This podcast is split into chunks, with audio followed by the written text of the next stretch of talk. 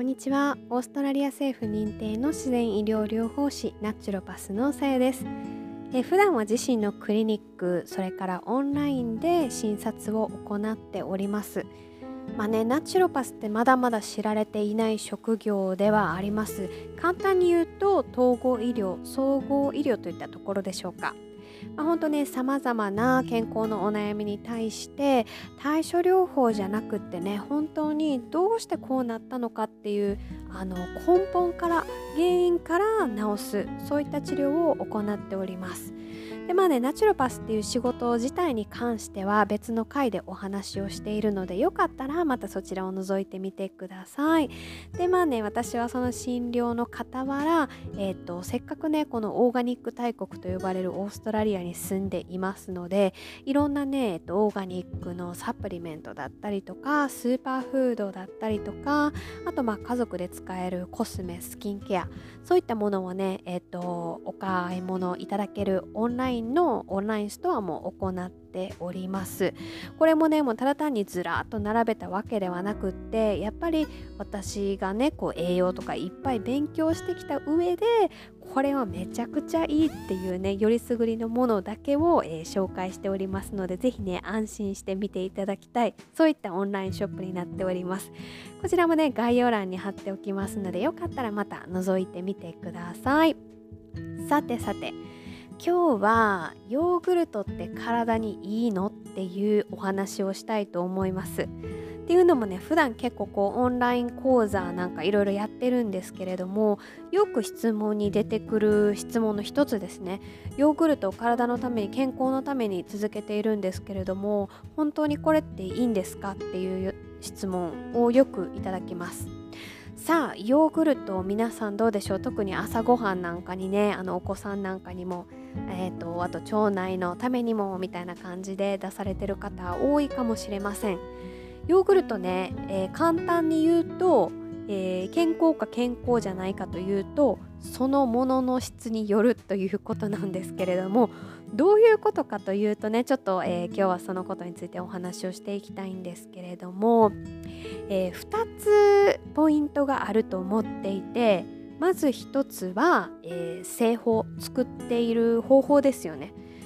まあ、これはねさすがにあの各会社さんのあのウェブサイトとか覗かないとわからないんですけれどもすごく大事なんです。なんでかっていうと、えー、ね、せっかくなんとか菌がいっぱい入っているとか書いているんですけれど乳製品ってね牛乳もそうですけど全部安全のためにあの必ず工程としてこう熱消毒のようなそういったねあの殺菌する工程があるんですよ。で腸内細菌まあ知られてるところで言えば乳酸菌とかでしょうかね。例えば乳酸菌は、えー、58度がなんとか生きていける限界の温度なんですよ。なんでもつまり58来てしまったらもうみんなも死んじゃうんですよ。焼け死に 焼け死にっていうんですかね。暑すぎて死んじゃうんですよ。なのでもしもこの乳酸菌とかねいっぱい入ってますって書かれているんだけれども工程においてその乳酸菌入れた後にもう一回熱を通しているようであればそこに入ってる乳酸菌ね全員が生き残っているとは限らないという、えー、ショッキングな事実があります。というわけでね、えーと、まずは製法1つ目のポイントはどうやって作られているかっていうのを少しちょっとねチェックされた方がいいかと思います。本当に、えーと、広告にね打ち出されているようななんとか菌が何億個入っているとは書いてあるものの本当にそれらが生きているのかっていう生きているのか問題そこになりますね。で、えー、もう一つはやっぱりね砂糖の量これに限ります。なのでねこちらもやっぱりねこうお店には甘いヨーグルトから本当にこう何も入ってないですよっていう風に、え、売られているいろんなねヨーグルトの種類があるので全部が全部悪いとは言わないんですよ。ただ、まあ、ちょっとね例にとると、えー、こちら名前は控えますけれどもカップのヨーグルトで売られていて、えー、140g 入ってるらしいんですけれども、えー、まず材料のところを見ますねすると、えー、乳製品とかっていう他に、え、砂糖それからさらに甘味料まで入っているようなんです。で、えーと、栄養のね栄養素の記載って必ずされているかと思うんですけれど、まあ、カロリーだったりとかね脂質だったりとかで見ていきたいところは炭水化物とか糖質というふうに書かれている欄ですね。ここをちょっと見ると、えー、この 140g のカップのヨーグルトは、えー、どうやら 17.2g の炭水化物糖質が1つのカップに含まれているそうなんです。でねこれ炭水化物って聞くとえ体に良くないって思うんですけれど炭水化物確かにエネルギーの元なんです。けれど炭水化物って体の中に一旦入ると分解されて結局ね糖になるんです砂糖ですね。ですので、えー、ちょっとこのヨーグルトの例で言うと、えー、このヨーグルト1カップ全部食べると、えー、糖分はなんと 17.2g 取ったことになります。でねこれちょっとピンときにくいと思うんで私がよく使う例は、えー、コーヒーとかにね入れるスティックシュガーありますよねあれだいたい1本 3g とか 4g なんですよなんで、えー、3g とすると、えー、なんとこのカップのヨーグルト1つ食べただけでスティックシュガー6本も、えー、糖分取ったことになるんですね。どうですか？コーヒーに、えー、ね、コーヒーとか紅茶に6本入れたらどうなるか想像つきますよね。でもなんとこのヨーグルトにはね、自分が健康のためと思っていたんだけど実はそれだけも砂糖が入っているっていうことになるんですよね。でねこの砂糖、まあ、ちょっと,、えーと、せっかくなんでどういった健康とのね関わりがあるかっていうのを少し上げていきたいと思います。砂糖はダメとかってまあ確かによく聞くんだけれども何がダメなのかどういうところが危ないのかっていうことなんですけれど一つはまあ肥満の原因もちろんですね。こう砂糖が多いのでどんどんどんどんこう脂肪分の元にもなりますしあとまあほんと糖尿病とかねそういった生活習慣病の元にもなります。でそれからね代謝を下げるとあるんですけれども代謝を下げるっていうことは例えばこうねダイエットのためにヨーグルトと思ってあの買ってたとしても実はそれだけ砂糖が入っているので残念ながら逆の働きをしてしまっているんですよね。代謝上げたいのになんと砂糖っていうのは代謝を下げてしまう働きがあります。それからね、えーと、メンタルヘルス頭のね心の健康とかなんですけれども砂糖っていうのは実は脳の働きを低下させてしまうんですね。ですのでこうイライラしやすくなったりでこれはねお子さんも一緒なんですけれど集中力だったりとかイライラあと逆に沈んでしまったりこう心の健康が不安定アップダウンが激しかったりですね。そういった方はちょっとね毎日のこの糖質の量炭水化物を含む、えー、砂糖の量を調整することで、えー、こういったね心の健康にも、えー、かなり負担が軽減されるかと思います。はい。で女子聞いてください。肌の健康にも砂糖は非常に関係しております。えー、クロスリンクスキンプロテインと、まあ、英語では言うんですけれどもどういうことかというとつまりは砂糖ってシワになる原因を多く作るんですよ。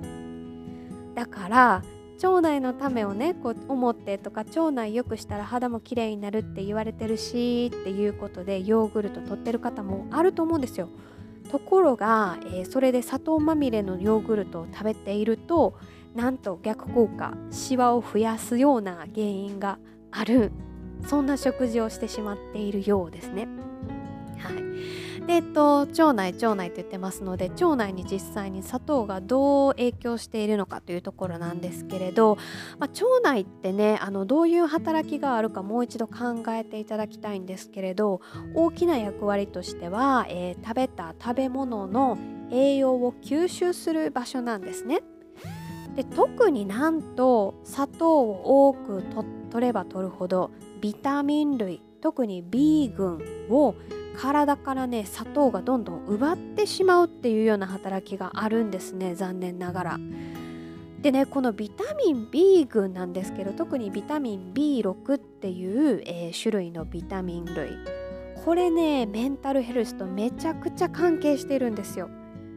だから結局ねさっきのイライラするっていうところと話が合うんですけれど砂糖を取れば取るほど、えー、栄養素もね体からどんどん抜けていってしまうし栄養が抜けていく代わりになんとね腸内の悪玉菌だったりカンジダだったりその辺の、えー、餌となっているんですね。なんで必要な栄養素が抜けていくは不必要なねあのいてほしくない腸腸内の悪玉菌だったり漢字だといったこの辺を増殖させてしまうようなそういった、えー、悪影響があるんですよ。ですのでね、えーと、質問に戻りますがヨーグルトって体にいいの？っていう質問に対しての答えとしては1まずは製法を確認して本当に乳酸菌とかねそういったものが生き続けている状態なのかどこの時点で加熱殺菌されているのかっていうのを少しちょっと調べる価値はありそうですね。そして2つ目です。これは砂糖の量。糖質それからタンパク質じゃないや炭水化物。ごめんなさい。この辺を、えー、しっかりとチェックしてほしいつまりはパッケージの表側で選ばず裏側の、えー、ちゃんとね栄養素が記載されているところをチェックしてほしいということですね。ということでねこの2つ特に、えー、っと注意をして見ていきたいところですね。でちょっと今日はね気づけばもうこんなに喋ってしまっているので明日に、えー、回したいと思いますがこのヨーグルトについてねちょっと明日語りたいことがありますで特に、えー、っと体重を気にされている方ですねとか内臓脂肪とかあと肝臓の何でしょう肝臓脂肪っていうんですか脂肪肝っていうんですかねこの辺が気になっている方に向けて、えー、お届けしたい事実がありますのでよかったら明日も聞いてみてください。あとね最後に一つお知らせをさせてください、えー、来月10月9日日本時間の朝9時より1時間 YouTube の、えー、ライブ配信を行いたいと思っております。で題名は正しいサプリメントの選び方という題名で、えー、ライブ配信をしたいと思っていて結構ね今時スーパーとかコンビニでも簡単にサプリって手に入ると思うんですよ。なんで結構やっぱ聞かれるのがサプリって取った方がいいのとかもういろいろありすぎてわからない。それから、えー、サプリ試したけどなんか結局聞いたのかよくわからなかった。こういったねコメントをよく聞きますので、えー、このライブ講座ではですねどんな方にサプリメントが必要なのか。でそもそもサプリメントってどういう定義であの理解しないといけないのか。それから、えー、題名にもあるように正しいサプリメントの見分け方。そして逆に絶対に避けてほしいサプリメントだったりね。この辺を、えーと、皆さんの質問に、えー、ライブでお答えしていきながら一緒にやっていきたいなと思います、えー、お申し込みが必要になります。こちらも概要欄に貼っておきますので、えー、よかったらね10月、え土曜日1時間ですのでコーヒーでも片手に私と、えお付き合いいただけたらとっても嬉しいです。というわけで改めまして今日もありがとうございました。今日は、えー、ヨーグルトって体にいいの？という、えー、題名でお話をしました。明日ぜひよかったら、えー、続けて聞いてください。ヨーグルトって体にいいの？というところで特に肥満、え痩せたいそれから脂肪肝って言われたどうしたらいいの？この辺に関してねちょっとお話をしたいと思ってます。それでは明日もお会いしましょう。ありがとうございました。ナチュロパスのさやでした。